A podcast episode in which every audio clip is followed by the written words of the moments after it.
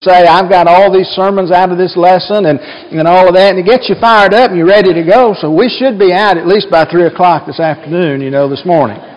But anyway, appreciate Alan for being here and the work that he did. Appreciate many of you for being able to be here for every service, and we're thankful for that. No, some were sick, no, some have had to work and different things, and so uh, we encourage as we said in the bulletin, to, to go to the website to listen to the uh, lessons there. If you did not get to hear them, you can pull them up on the app. Uh, they're all there, so you're, you've got access to them. Pass them on, pass them on to folks. Let them know that, that these resources are available, that they can go there and listen not only to those sermons, but others that that are presented here at the Midway congregation. I want to give you some disturbing numbers this morning as we uh, get up here and get going. Uh, let's back up here, uh, get back up to the first part of it. We're going to have all the blanks filled in.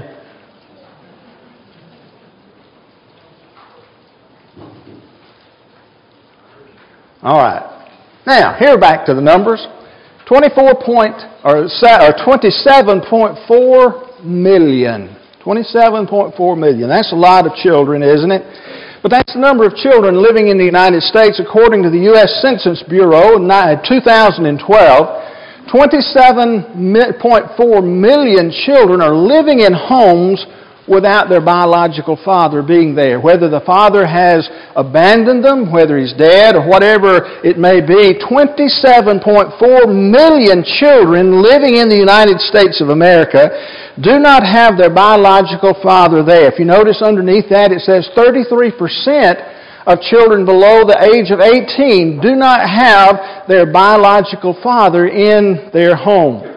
Now, to put that another way, it's like this. If you have three children lined up out here, every third child, one, two, every third child does not have his biological father living in his home. For every three children you see, one of them does not have his biological father living with him at, or her at their home. Here's another disturbing number, three million.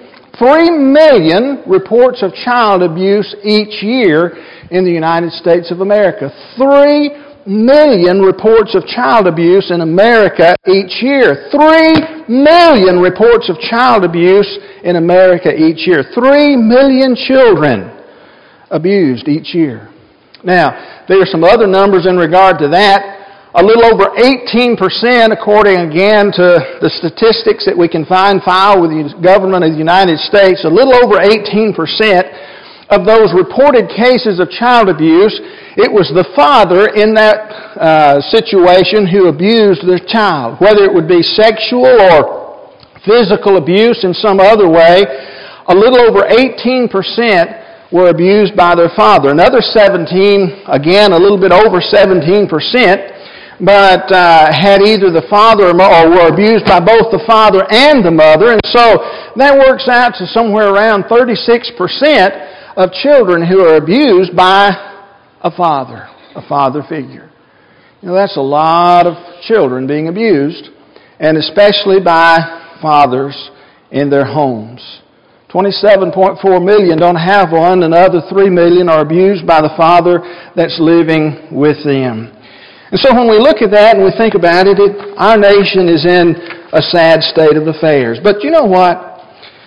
This morning as I began to speak, I'm probably not speaking to a father or, or, or, or uh, fathers who have abandoned their children, who are not living there. You know, I, I'm probably not having that opportunity to speak to them. But I want to ask you a question this morning. If you had the opportunity to speak to a father who had left his children or, or one who, who had abused his children, what would you say? What would you tell them? What, what would you do to a person who had done that, who had left them or had abused them? You know, sometimes we think that abusing them in some way is worse than leaving them, and, and in reality, I'm sure that it is, but, but, you know, it's still bad either way. What would you say? And again, this morning, I, I, probably don't have that opportunity to speak to fathers who are in that situation to, to address those matters, but, but you know what? I do have an opportunity to talk to fathers who are at home. I do have an opportunity to talk to, to those who perhaps one day will be fathers, those who, who know other fathers, I have an opportunity to talk to you today. You know, as I think about it, I understand today is not Father's Day. Y'all thought I got messed up, didn't you? And you got a week ahead. I know it's next week, but I also know that I won't be here next week. And I know over the past few years, I've preached, uh, you know, a little bit to mothers on Mother's Day, and because of the way that campaign falls, I'm always gone on Father's Day, so I don't get to preach to fathers on Father's Day. And I won't be able to do that this year, but I can start it a week early. Just because it's a week ahead of time doesn't mean that, that we can't address the matters of fathers. But, but as we do that this morning, as we think about that, where do we go? How do we, how do we learn what to be, what kind of father that we need to be? How do we learn to be a father that's worth keeping at home? You know, not just one who'll stay at home, but one who's worth keeping at home, who's worth being there and being with their children. And I know of no better resource than to go to God's Word and, and probably no better writer, even though he himself was not a father, than to turn to the Apostle Paul. Now the Bible makes it very clear that Paul was not a married man. In a number of passages in Scripture, we're able to determine that, but passages such as 1 Corinthians chapter 7, verses 7 through 9, chapter 9 at verse number 5, Paul makes it clear that he's not a, not a married man, not a father, if you will. He is a father in, in the faith to a number of people, and especially mentioned, of course, are Timothy and Titus and, and the relationship that he has with them and teaching them to be workers and servants in the Lord's church. But, but Paul was not a married man, and yet even though he's not a married man, and even though he hasn't had that first-hand experience of, of raising a child from, from being an infant, I think we can learn from him because we can learn in the situation and in the way that he treated other people by observing the actions that he had toward those whom he loved. And so that's what we want to do in the time that we have allotted this morning. We want to spend just a few minutes in dealing with that. And again, I know of no better place than to turn to the book of 1 Thessalonians chapter 2 and, and to address the matter from, from that passage. And so, what can we learn, especially beginning in verse number 7 of that passage? Tommy read from the beginning of the chapter, but what can we learn beginning in verse number 7 in regard to fathers today? Well, number one on our list, as Paul is presenting a picture of a, uh, of a loving man, a gentle man, he, he, is, uh, he is presenting a picture of a father here. If you go down later in that verse, he, he, he actually speaks about how he treated them in regard to being a father. But, but Paul portrays a gentle, loving, and kind man. Look particularly at verse number 7 in that chapter. Paul says, But we were gentle among you like a nursing mother compares himself to a mother there, but like a nursing mother taking care of her own children. That word gentle is, is an interesting word, or at least as we go back and get the history of it, it's very interesting.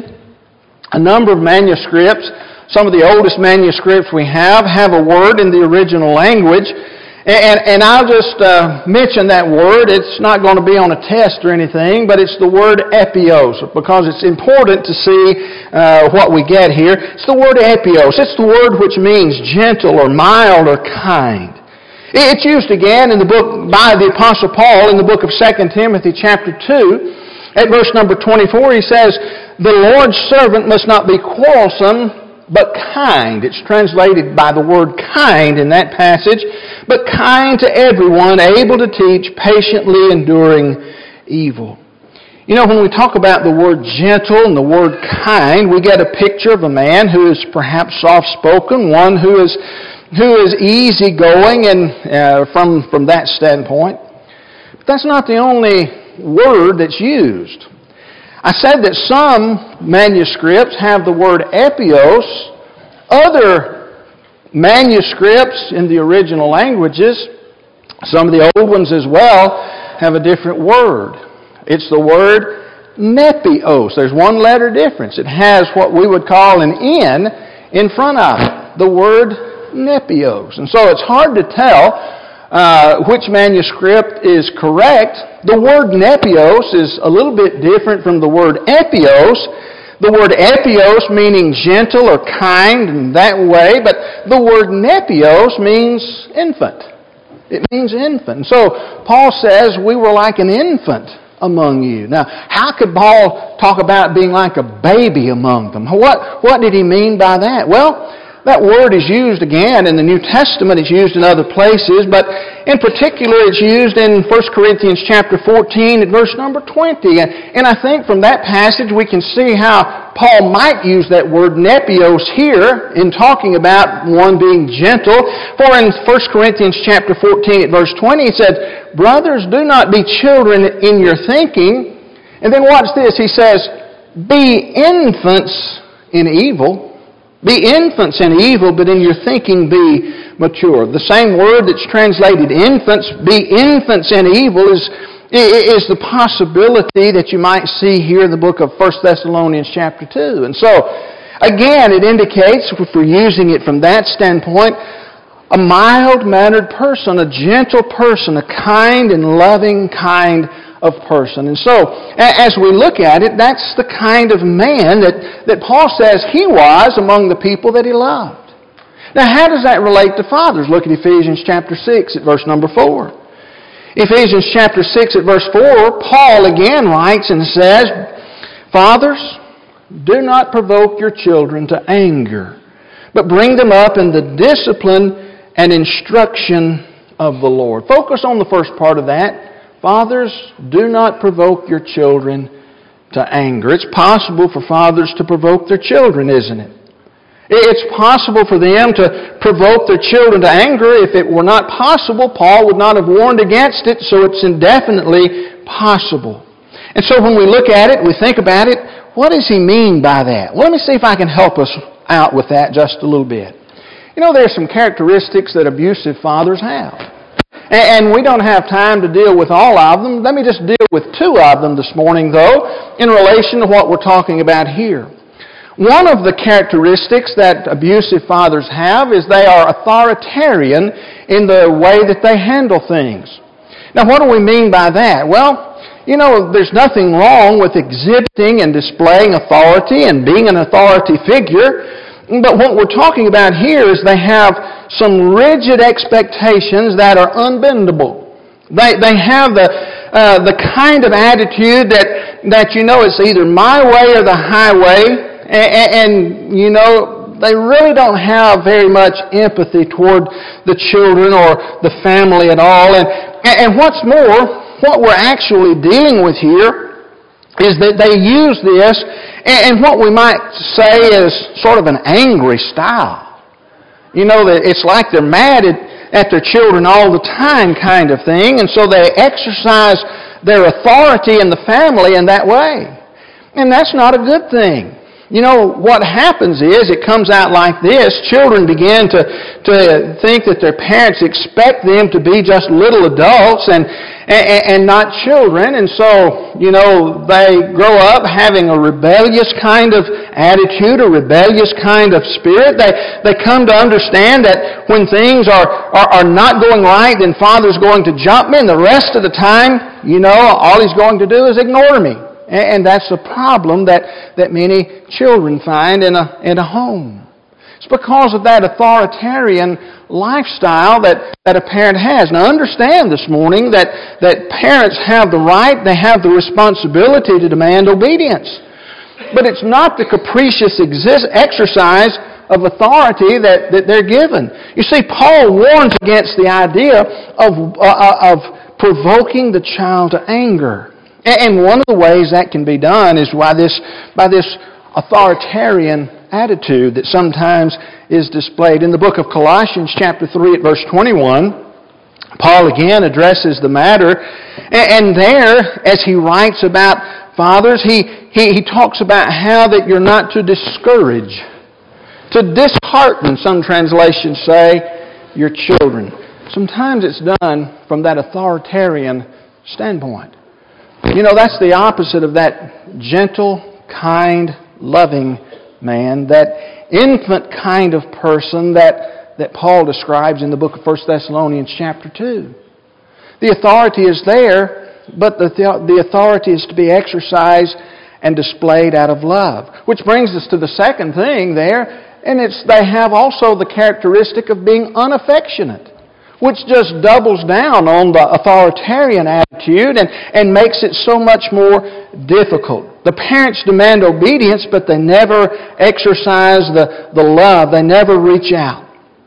You know, I understand, fathers, that it's not always easy after a stressful day to come home from work being tired and be a kind, gentle, gentle, approachable person. But what Paul says is that's the kind of person we need to strive to be. Not losing the authority, not being just a child's best friend, always maintaining the, the upper hand, if you will, in the, in the relationship, because that's what God teaches us to do. But not one who's angry, not one who is, who is explosive, one who's gentle, one who's kind. And so when we're looking at it, Paul portrays a, the picture of a man, and that's the kind that he portrays. But let's move on this morning again as we're thinking about what Paul teaches us here in 1 Thessalonians chapter 2. We understand that Paul portrays a, a man who is personally and wholeheartedly involved. Look at verse number 8. Look at the words that Paul chooses to use. He says, So being affectionately desirous of you, we were ready to share with you not only the gospel of God. Paul's job was to preach the gospel. He was commissioned by Jesus to go and to teach and to preach. And he went, you know, many places uh, among the Gentiles where the gospel had not gone. Paul says to the Thessalonians, though, he says, We were ready to share with you not only the gospel of God, but also our own selves. Because you had become very dear to us. You see, Paul not only had a job to do, but Paul became wholeheartedly involved with the people whom he was sharing the gospel. His life intermingled with their life and they became intermeshed. The involvement was there. No wonder Paul could reach so many people and, and be so, you know, so good at what he did in spreading the gospel. In the book of Genesis, chapter 44, verses 30 and 31, you'll remember the story of of Joseph and how he had been sold into slavery, how he had risen to being second in command in the nation of uh, Egypt, second only to Pharaoh himself. He had, he had been able to interpret the dreams and save the, the nation from starving to death, and not just the nation, but other nations around them from starving to death. And you remember the story about how Israel sent his sons, his, his remaining sons, Jacob, or uh, rather Joseph being one of those, the one who had been sold, he sent his other sons into Egypt to buy grain because they were in danger of being of starving to death. And you remember the story how it unfolds that, that Joseph sees them and he speaks with them and he doesn't tell them who he is and he asks them about another brother, his only full brother, that was still at home that Jacob or Israel would not send with them. And, and you remember how that, that Joseph tells them, he said, unless you bring the younger son down here, I'm not going to sell you anything. I'm not going to give you any more food. You're just going to starve to death. Well, do you remember the argument that, that Judah in particular begins to put up toward Joseph to tell him, you know, we can't bring him down here. Our father will not allow it. It's within that argument that we read these words. In Genesis chapter 44, beginning in verse 30, Paul, or, or rather Moses writes, Now therefore, as soon as I come to your servant, my father, and the boy is not with us, then as his life is bound up in the boy's life. As soon as he sees that the boy's not with us, he will die. And your servants will bring down the gray hairs of your servant, our father, with sorrow to Sheol. Did you notice that phrase? His life is bound up in the boy's life. Now, Israel, or Jacob as he is known, he, he had some problems and in showing favorites with his sons. And that's one of the reasons that, that Joseph was sold into slavery. His brothers became jealous. But there's still nothing wrong with a father's life being bound up in the life of his child. You know, another way of saying that, that child means the world to me. He is my life. Because that speaks of involvement in the life of a father, something that we need to imitate, that we as fathers need to strive to do. I want to read you some sad words this morning. These words were printed in the Spiritual Sword back in 1984, April of 1984. Brother Foy L. Smith is the one who wrote these words, paragraph. He says, I am haunted every time I hear in my thoughts our little boy say, Daddy, go with me to the football game tonight. The stadium was about a block from our house. I so often said, No, get so and so to go with you. I was usually doing something that wasn't that important at all. Here's a preacher. He's talking about his own memories. He says, I was usually doing something that wasn't that important at all. Maybe visiting some contrary old sore headed critic who had stumped his toe two or three days before, and I was already late in getting by to play sympathetic nursemaid. Think about that one for a minute. God in heaven, forgive me. How I would like to go back and hear that innocent little plea again. Daddy, will you go with me? I did a lot of good things. I wasn't altogether neglectful, but in some such important ways, I was. Fathers, don't get so wrapped up in hopeless situations that you neglect the darlings of your hearts and the apples of your eyes. Brother Smith said, What many preachers have learned far too late is they're too busy saving the world and losing their family. That's not a good thing. Not for a preacher, and not for any father. Not just preachers. You see, daddies do a lot of good things. They work hard. They provide good things for their, for their sons, for their daughters, for their wives, for, for those who are around them, to help others and, and we do so much good, but folks, daddies in particular, be careful to be fully involved in the life of your family, especially your children as they're growing up. Don't make that mistake. Paul says, I was not only willing to share the gospel with you, but I wanted to share my whole life with you. Next on our list, as we think about Paul and what he says about perhaps being a father is we see that he portrays a man who is a good example. A good example. Again, 1 Thessalonians 2, beginning at verse 9 and going through verse 11, just listen to the words. He says, For you remember, brothers, our labor and toil. We work night and day that we might not be a burden to any of you while we proclaim to you the gospel. You are our witnesses, and God also, how holy and righteous and blameless was our conduct toward you believers. For you know how, like a father with his children. And then he goes on, we'll read that in just a moment. But, but notice what he says. He says, You remember, you know, you are witnesses. He says, We were an example to you. Have you ever wondered why King David had so much problem, so much trouble with his own children? Just think about that. Here's a man after God's own heart. The Bible describes him in that way. God himself describes David as a man after my own heart. But yet David had a lot of family problems, didn't he? With his own children.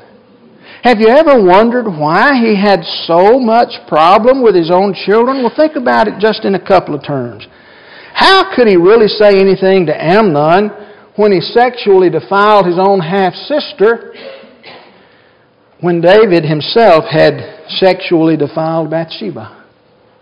And set that example before him. Sort of makes it a little harder, doesn't it? How could, how could David really reprimand Absalom for plotting the murder of his half brother Amnon when David himself had plotted the murder of Uriah, Bathsheba's husband.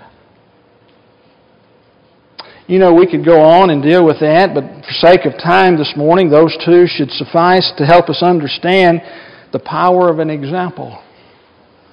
David, though he was a man after God's own heart, in some ways set a bad example for his children after him and perhaps paid the price.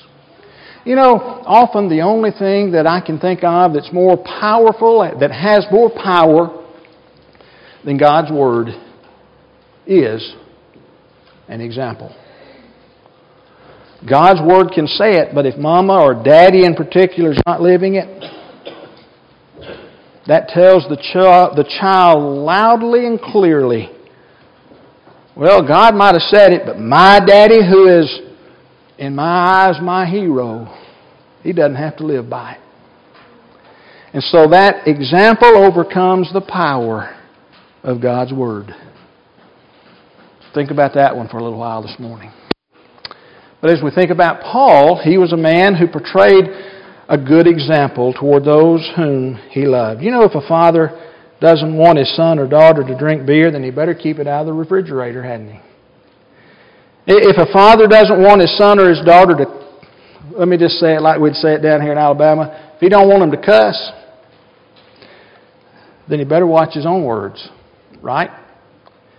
If a father doesn't want his son or his daughter to lie or cheat, then he better be an honest person himself.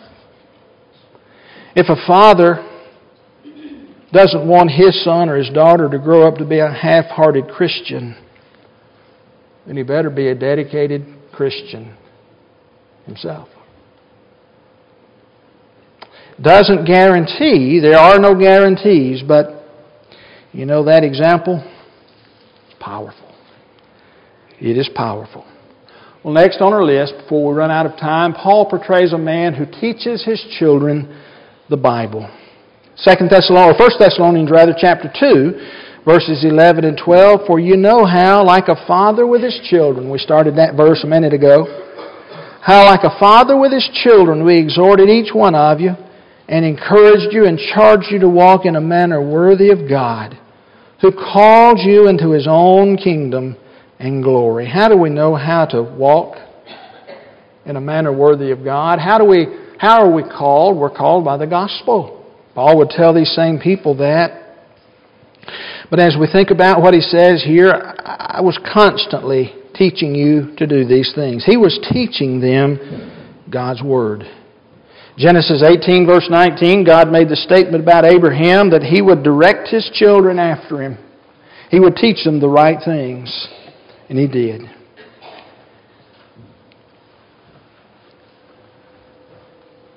Sometimes the worst child abuse of all is to slowly murder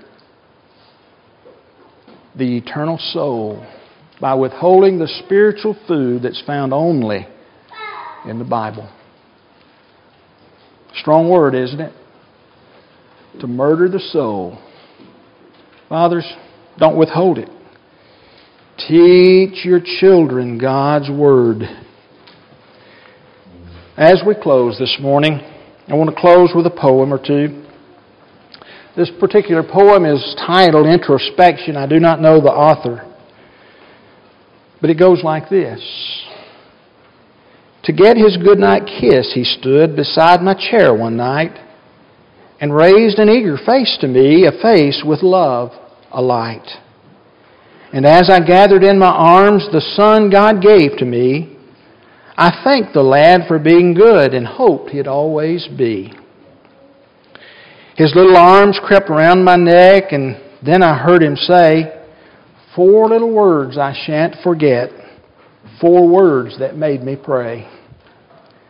They turned a mirror on my soul, on secrets no one knew.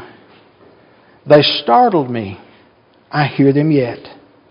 He said, I'll be like you.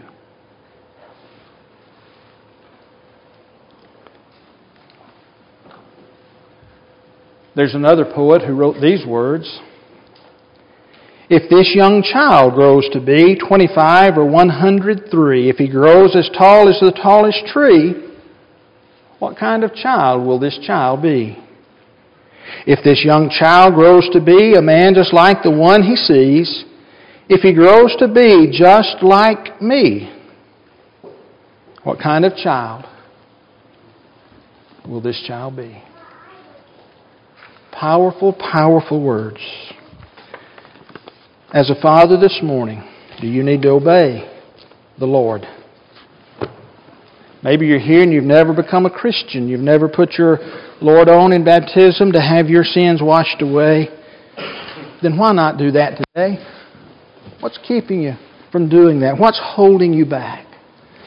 Maybe this morning that you have become a child of God in the past as a father, but Father, do you need to rededicate your life to the Lord? Are you setting the right example before your child? Teaching him what he needs to do, what he needs to be, what he may very well be when he's your age. If you're here this morning for whatever reason, not just fathers, but anyone who might need to respond to the Lord's invitation, why don't you do it right now? As together we stand as we sing. Just as I am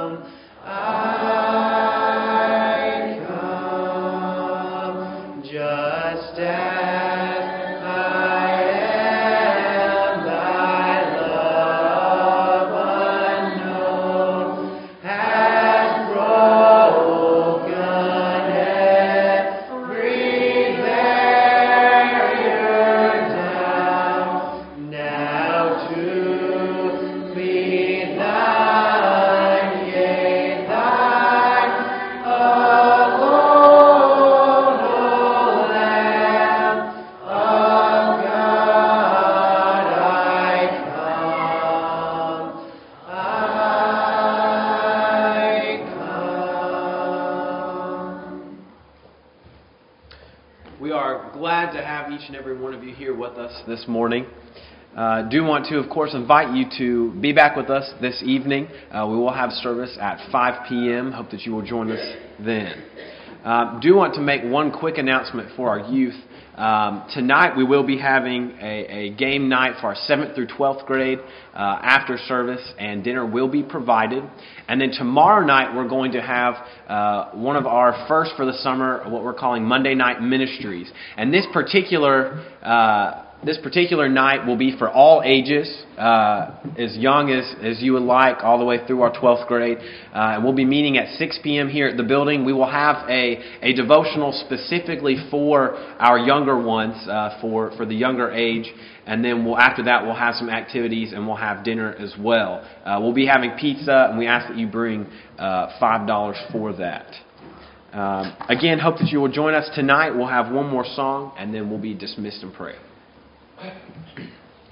Every time I kneel to pray, I open up my heart to the Lord.